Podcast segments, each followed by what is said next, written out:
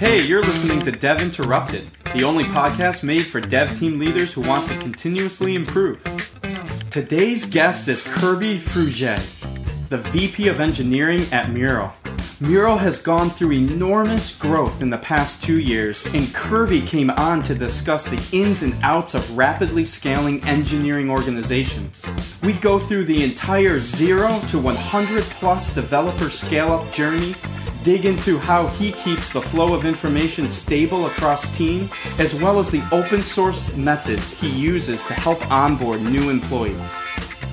This episode is sponsored by LinearB. Give your dev team the power to improve with team based metrics, high risk code alerts, and the world's first project board based on real time Git activity. Sign up free at linearb.io. Kirby, thanks for joining us today. Hey, Dan. Uh, thanks for having me. I'm super excited to, to chat with you. Yeah, really excited to be talking about scaling engineering organizations. Actually, LinearB, my company, just announced our Series A round of funding. So we have kind of doubling and tripling our engineering organization uh, on the mind right now. So it's kind of perfect timing. Congratulations. Um, thank you very much. Um, so, you know, to kind of jump into it here, when you start with that smaller engineering team, you know, you might have 10 to 20 engineers. Things are a little more straightforward, especially as an engineering leader. You probably kind of know everything that's going on, who's working on what, maybe where the dependencies are, um, whatever, right?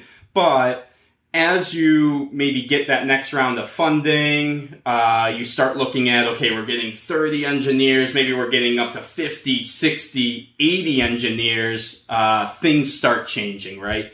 And so, you know, from your perspective, what happens to the team structure as we start kind of scaling rapidly there? Yeah, when you know when you're at zero to 30, zero to twenty kind of people, things are a lot simpler. You can rely on people like knowing everything, knowing everybody. They know the product, they know the customer. As you're starting to grow to that 20, 30, et cetera people, it gets a lot more complicated really, really quickly. Uh, the number lines of communication that you have starts to grow exponentially. You don't get some of those things I mentioned earlier for free, like you know knowing the product knowing the customer all of that and so you have to start to put a little structure for, for teams to get to know customers a little bit um, you may start to split your team up a lot what a lot of companies do is start to split into smaller teams maybe split responsibilities of product up into different groups you're probably still a monolith at this point but you're able to make pretty good progress still deliver things are getting a little more complex uh, but you're still pretty nimble at that small stage. You can move. You can move relatively quickly. Um, but you know, at that stage, you're just starting to grow, and you're probably starting to feel a little bit of the growing pains uh, of, of a company. Right, right. Yeah, that, that's exactly right because, you know, everyone can still talk to everyone. If there is a problem, it's like everybody knows the code. You can work things out. If you do have, maybe you have like one manager at that point or zero managers. So there's not as many, you know, people related problems. Um, but once you start getting, let's say, you know, okay, I'm, I'm scaling now to 50, 60, um, are there a few things that happen to the team structure at that point, or maybe some things that like you should do? Yeah, a- absolutely. When, when you're getting that big, things definitely start to get more complex. You, you're probably in a monolith and starting to feel some of the impacts of that. Um, you're probably starting accruing some tech debt, and maybe you don't have enough tests. You you probably do have that situation, like you said, where you have some people that know everything, but not everybody knows everything at that point, and so you start to have to figure out how to onboard people, how to get them to understand the complexity that other people know, kind of kind of for free. And so one, one of the methods we're experimenting here with Mural, we're, we're calling it internal open source, uh, which is really leveraging some of the cool things that work out there in, in the world. Like every, every developer works with open source technology, whether they're building it themselves or whether they're using something. But, you know, you might have a lot of dependencies at that point too, where you might need something on one team that another team needs to do work for so that you can get your, your work done. And how do you deal with that dependency? That becomes a real problem when you start to get to about that 50 engineer size where you have a lot of teams with a lot of different areas of focus. but they start to kind of depend on each other. And so we, we've been using that as a technique to allow teams to move still fairly independently without a hard, hard dependency on other teams. And so we do that through um, putting a set of maintainers on a specific area it's either a specific repo or a specific like logical area of your code um, and you, anybody can contribute to those areas. So if i need something from you you're another team. I don't go ask you and i don't wait for you to deliver that and put it on your roadmap because when you have to wait on on other teams that's when things really start to slow down. And you really don't want that to happen especially at the 50 engineer level. And so we've been experimenting with that as a way to say I need something from you, but I'm not going to wait on you. I'm just going to submit a pull request in, into your repo and allow us to, to move at our own speed through that. And we, we, are starting to see some, some good success with, with that. So that's one thing we've been trying. That's, re- that's really, really cool because, you know, dependencies kind of do become a problem as your teams get bigger and bigger.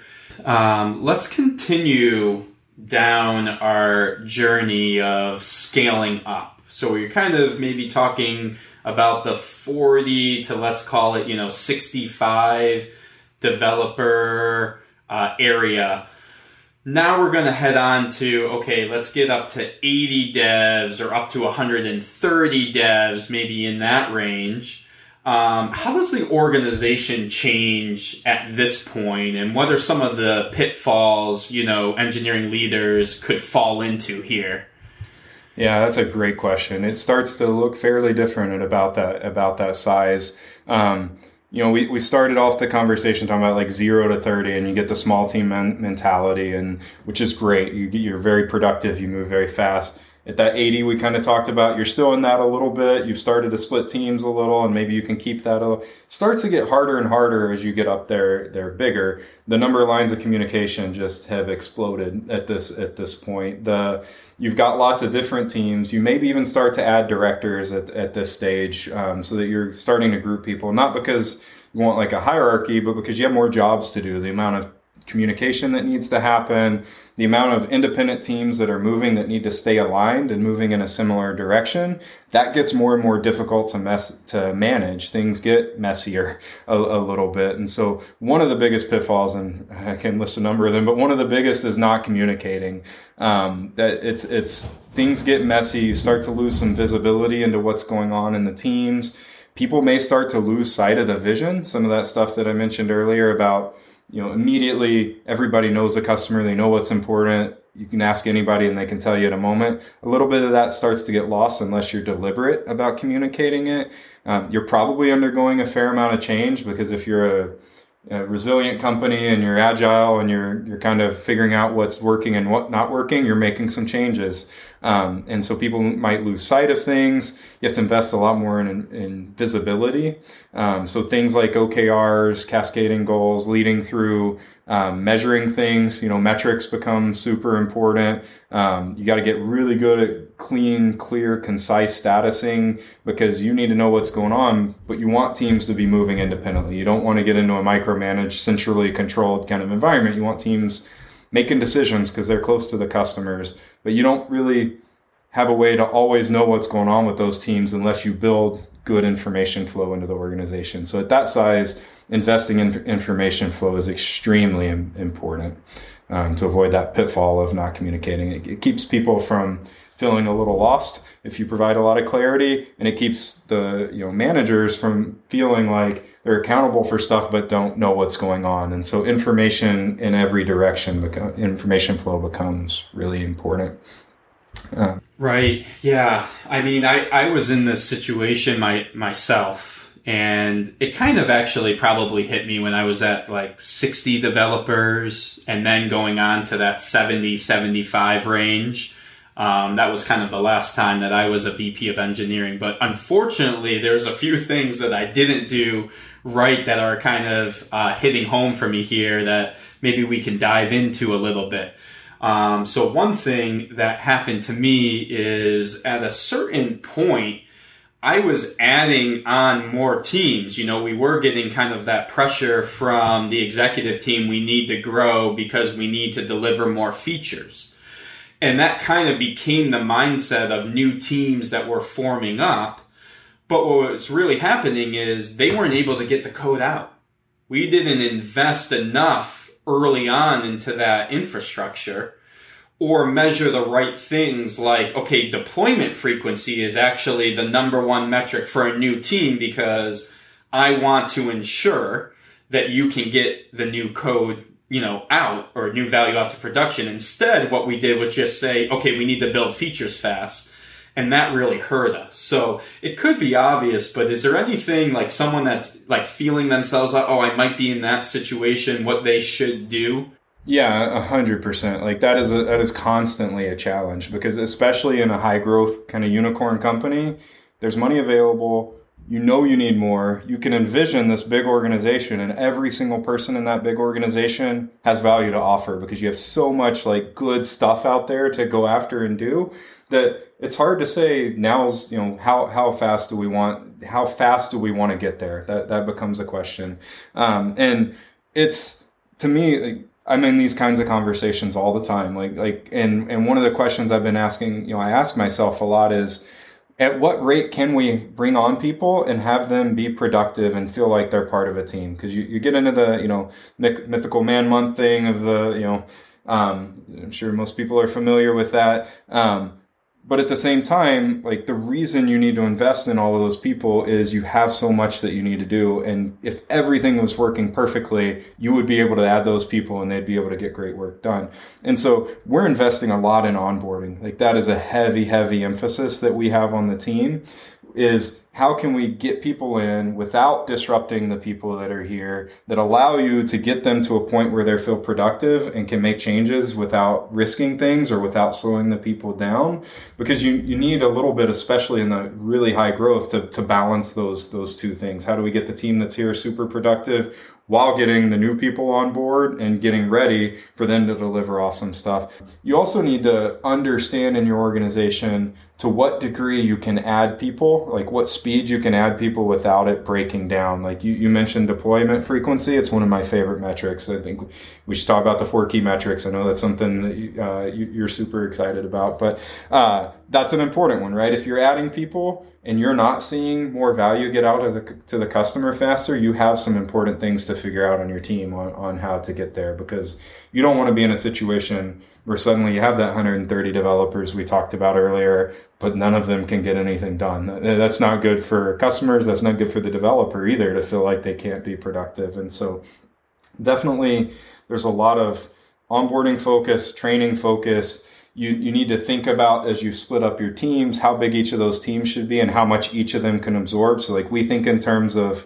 um, you know per month how much could a team absorb or how mature are they do they have you know experienced developers on their team so you could add somebody to the team relatively easily without making a huge negative impact to them? Do they have time to adequately onboard people? When they bring people on is their productivity going out? Are they deploying more frequently um, than they were before? And so you do need a lot of insight uh, to, to know what's what's going on for sure. Right and for me, that's part of the visibility as a leader, which I lacked at that time. The visibility, you said the four key metrics. Well, what are they? So you have your cycle time, your deployment frequency, your mean time to restore, your change fa- failure rate. Now, if I could have that visibility as I'm scaling, I can ask myself or my teams the right question. Are I, am I improving or at least maintaining in these areas?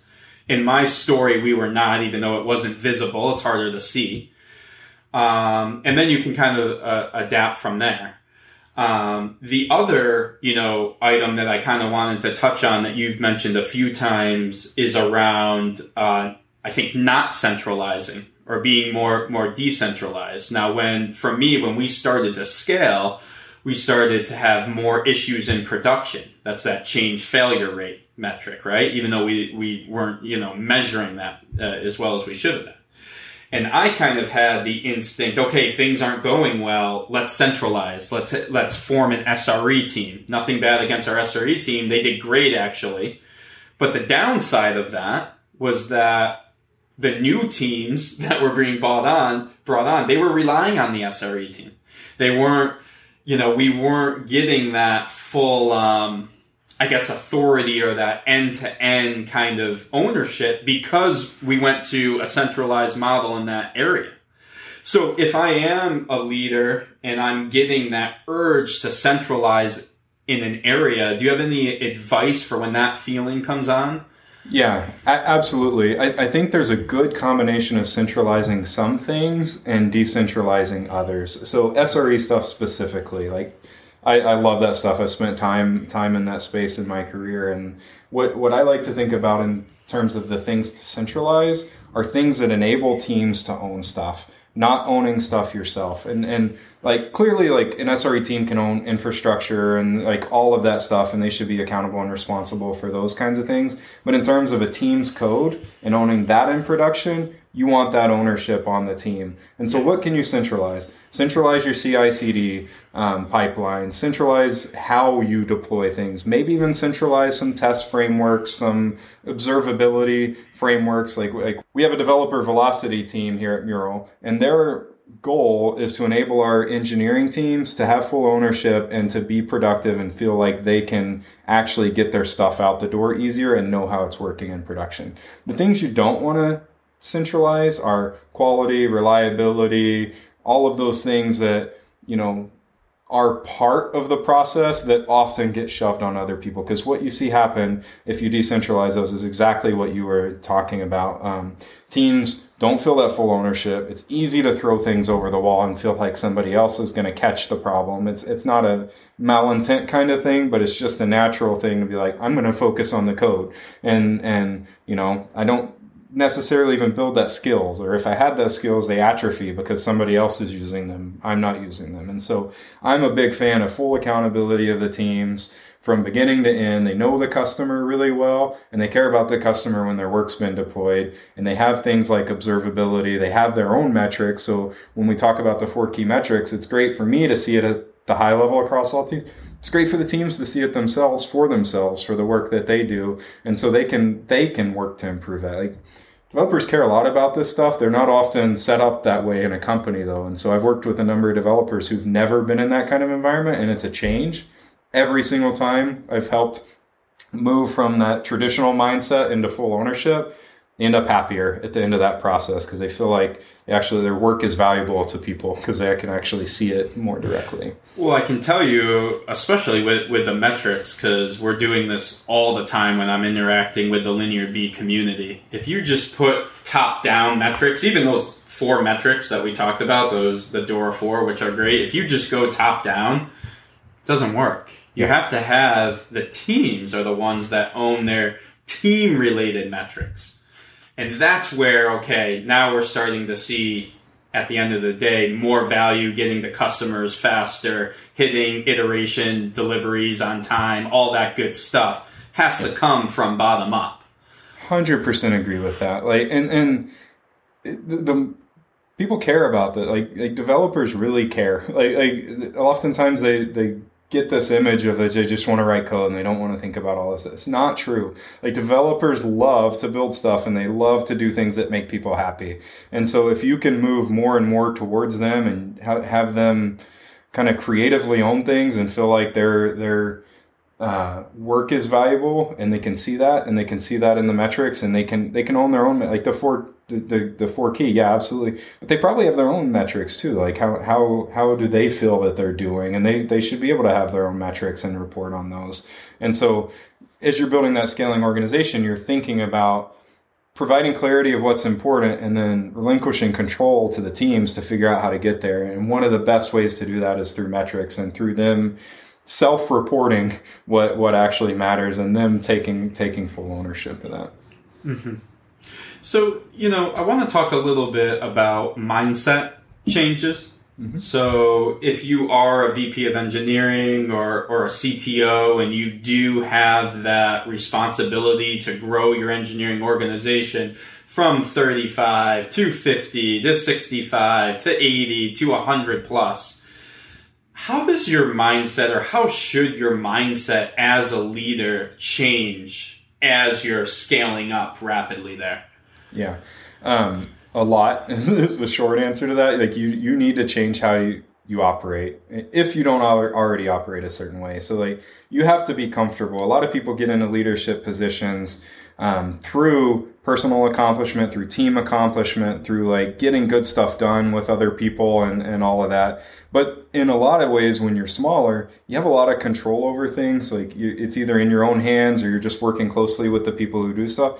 When you're leading a big organization like that, that that's not even possible nor is it a good idea in general. I mean you don't want to be micromanaging you don't want to be in a situation where you are the one that's in the middle of everything. You want to enable others to do that. And so the most important mindset you have to have is you have to be really good at providing clarity so people know what's important and being really good at communicating that. As a leader in a big organization, your words matter a lot, your tone matters a lot, getting people aligned towards a vision and, and super clear on what's important to the team that's that's almost your number one job above all others is making sure that that's super clear to people because you want that accountability and you know responsibility and you want those teams to be able to move without having to go seek permission for things. You just want them to move forward with intent, to make decisions, to move everything in the direction that the customer needs it without having to seek your permission, seek your approval, or any of that. So, how do you do that? You make things super clear and you get really good information and visibility coming up from the teams. And so,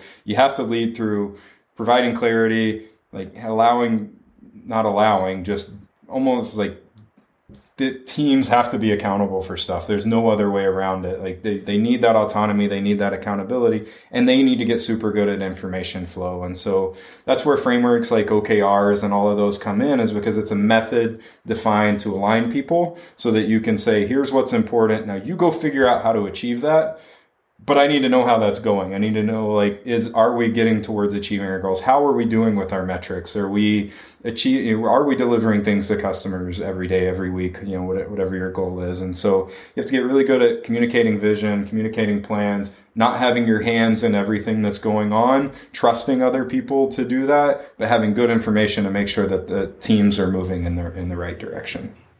Yeah, I mean you you've brought up so many good points here um, you know, when I was in this situation, I always kind of thought what I say matters, number one, because I don't get to say that many things now to every single person. So when I am talking, what I talk about, the metrics that I talk about matters a lot.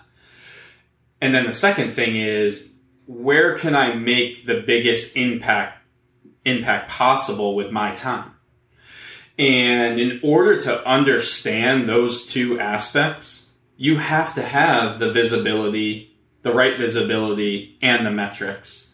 Um, for example, and I'm going to ask you, you know, what, what you're using today, but for, for example, you know, if you're a VP of engineering and you are having that one-on-one with a director or you're having that one-on-one with a team leader because you might be doing some of those skip levels, you, you want to know what's going on very constructively if you saw that deployment frequency dipped for that team leader.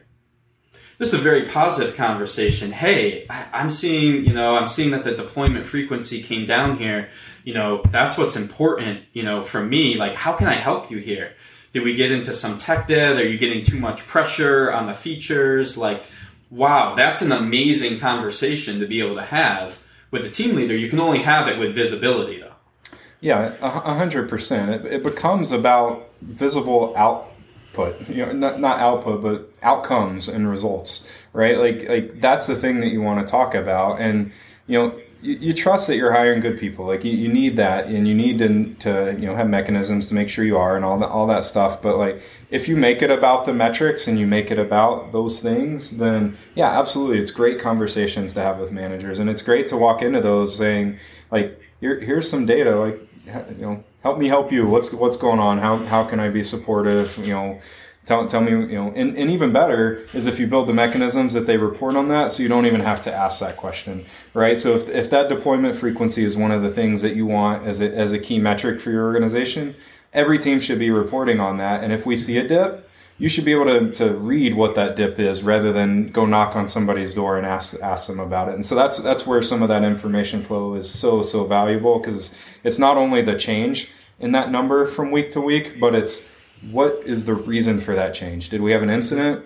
um, and everybody was jumping on that, and so we didn't have time to write code. Well, you should just know that that Is should our be WIP too high? Too much work in exactly. progress? Yep. Uh, Yep. Yeah. And, and and if that metric is visible and people are reporting on that metric, they'll see the dip themselves and they'll explain the dip themselves. Like it, it's just it becomes almost like a cultural thing that that those metrics are so important that people are reporting on them and they're self-diagnosing when there's an issue. And that, that's what you hire really good managers for is to trust them to figure stuff out and if something's not working they're clear about it not working and they're doing something about it. Like when i when i think about what a good manager is it's not that they hit it out of the ballpark all the time. Like that that sure that would be awesome if every everything they did was perfect.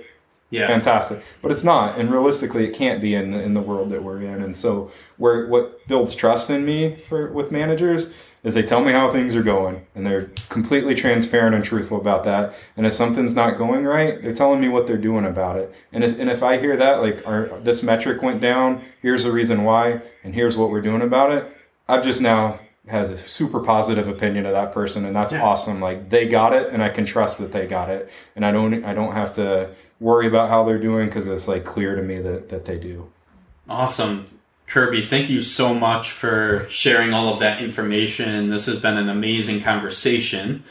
Um, and thank you so much for coming on the show today. yeah absolutely i had a great time thanks for having me So, if listeners either want to connect with you, or for example, I know at Mural you're hiring a little bit, you know, can you talk a little bit about that and where they can go?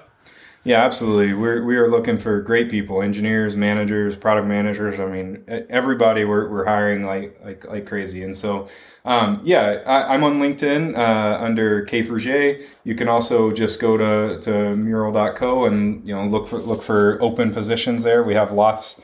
Um, if if you're a, a great developer, I guarantee you there's a position for you on our team. We're um, really trying to grow um, thoughtfully, as, as I hope people realize through this conversation, that we're we want to bring great people on board and we want them to have an awesome experience, kind of onboarding and feeling like they're part of the team. We're investing a lot in that. We're investing a lot in people as part of this. So if, if you're somebody who wants to work on an awesome product, wants to have a big impact at a growing company, um, wants to just do good work every day in an environment where you can, love to love to have you on the team. So Awesome. Well, everyone, definitely check out the open hires on Kirby's team at Mural. Also, be sure to join the Dev Interrupted Discord community. That's where we keep this type of conversation going all week long. You can find all of the information in the links below. And have a great week, everyone.